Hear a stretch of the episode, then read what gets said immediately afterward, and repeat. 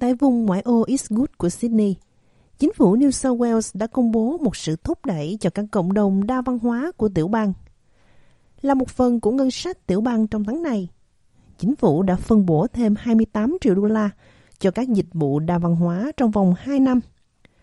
Thủ hiến New South Wales ông Dominic Perrottet cho biết, đó là khoản tài trợ của chính phủ cao gấp 3 lần.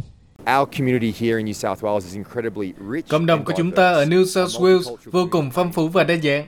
Các cộng đồng đa văn hóa của chúng ta đóng một vai trò quan trọng trong việc tạo ra một xã hội tuyệt vời của chúng ta ở tiểu bang. Tôi muốn cảm ơn các nhà lãnh đạo cộng đồng vì tất cả những gì họ làm không chỉ thúc đẩy văn hóa mà còn cho phép mọi người trong tiểu bang của chúng ta tận hưởng văn hóa. Và sự phong phú đó là điều khiến xã hội của chúng ta trở thành nơi tốt nhất để sống, làm việc, điều hành doanh nghiệp và xây dựng một gia đình. Gói hỗ trợ này bao gồm 16 triệu đô la để tăng các dịch vụ dịch thuật cho chính phủ và cộng đồng. 10 triệu đô la sẽ dành cho các việc 10 triệu đô la dành cho việc hỗ trợ các lễ hội và sự kiện đa văn hóa. Thêm vào đó là 2 triệu đô la dành cho việc tham gia vào cộng đồng và tôn giáo. Bộ trưởng Đa văn hóa Mark Kors cho biết, gói hỗ trợ này bao gồm việc thành lập một hội đồng cố vấn cộng đồng tôn giáo mới. Chủ tịch vừa nhậm chức của hội đồng mới là cựu phó ủy viên lực lượng cảnh sát, ông Nick Kaudas, người cũng đảm nhận vai trò tương tự với ban cố vấn đa văn hóa. Điều này sẽ bảo đảm rằng các tổ chức tôn giáo và tín ngưỡng của chúng ta có tiếng nói quanh việc ra quyết định. Tăng cường công việc tuyệt vời mà chúng ta đã thực hiện là bảo đảm rằng các nhóm cộng đồng tôn giáo và tín ngưỡng có tiếng nói để chắc chắn họ cũng được lắng nghe. Nhiệm vụ đầu tiên của ông là xem xét an ninh xung quanh các cơ sở tôn giáo, bao gồm cả đền thờ Hồi giáo và nhà thờ Công giáo. Communities across the board in New South Wales have had a rough couple of years. Floods, fires, COVID. Các cộng đồng ở New South Wales đã trải qua một vài năm khó khăn, lũ lụt, hỏa hoạn, Covid. Tôi nghĩ rằng sự gắn kết cộng đồng chưa bao giờ quan trọng hơn và tôi mong muốn được đóng góp một phần nhỏ trong tất cả những điều này. Liên quan đến an ninh, chúng tôi đơn giản là sẽ tư vấn cho chính phủ về những gì cộng đồng đang cảm thấy trên thực tế và các vấn đề bất ổn đang nổ ra. Nếu chúng tôi có thể xây dựng một cuộc đối thoại, tường thuật hoặc thảo luận mạnh mẽ hơn giữa chính phủ và cộng đồng, tôi nghĩ điều này rõ ràng là tốt hơn cho tất cả mọi người. Nếu mọi người cảm thấy họ đang được lắng nghe và mối quan tâm của họ được giải quyết, chúng ta đã đi được nửa chặng đường. Ông Darren Buck từ Hội đồng Người Do Thái New South Wales cho biết, cộng đồng của ông đã chứng kiến sự gia tăng các hoạt động bài Do Thái cùng những hành động thù hận.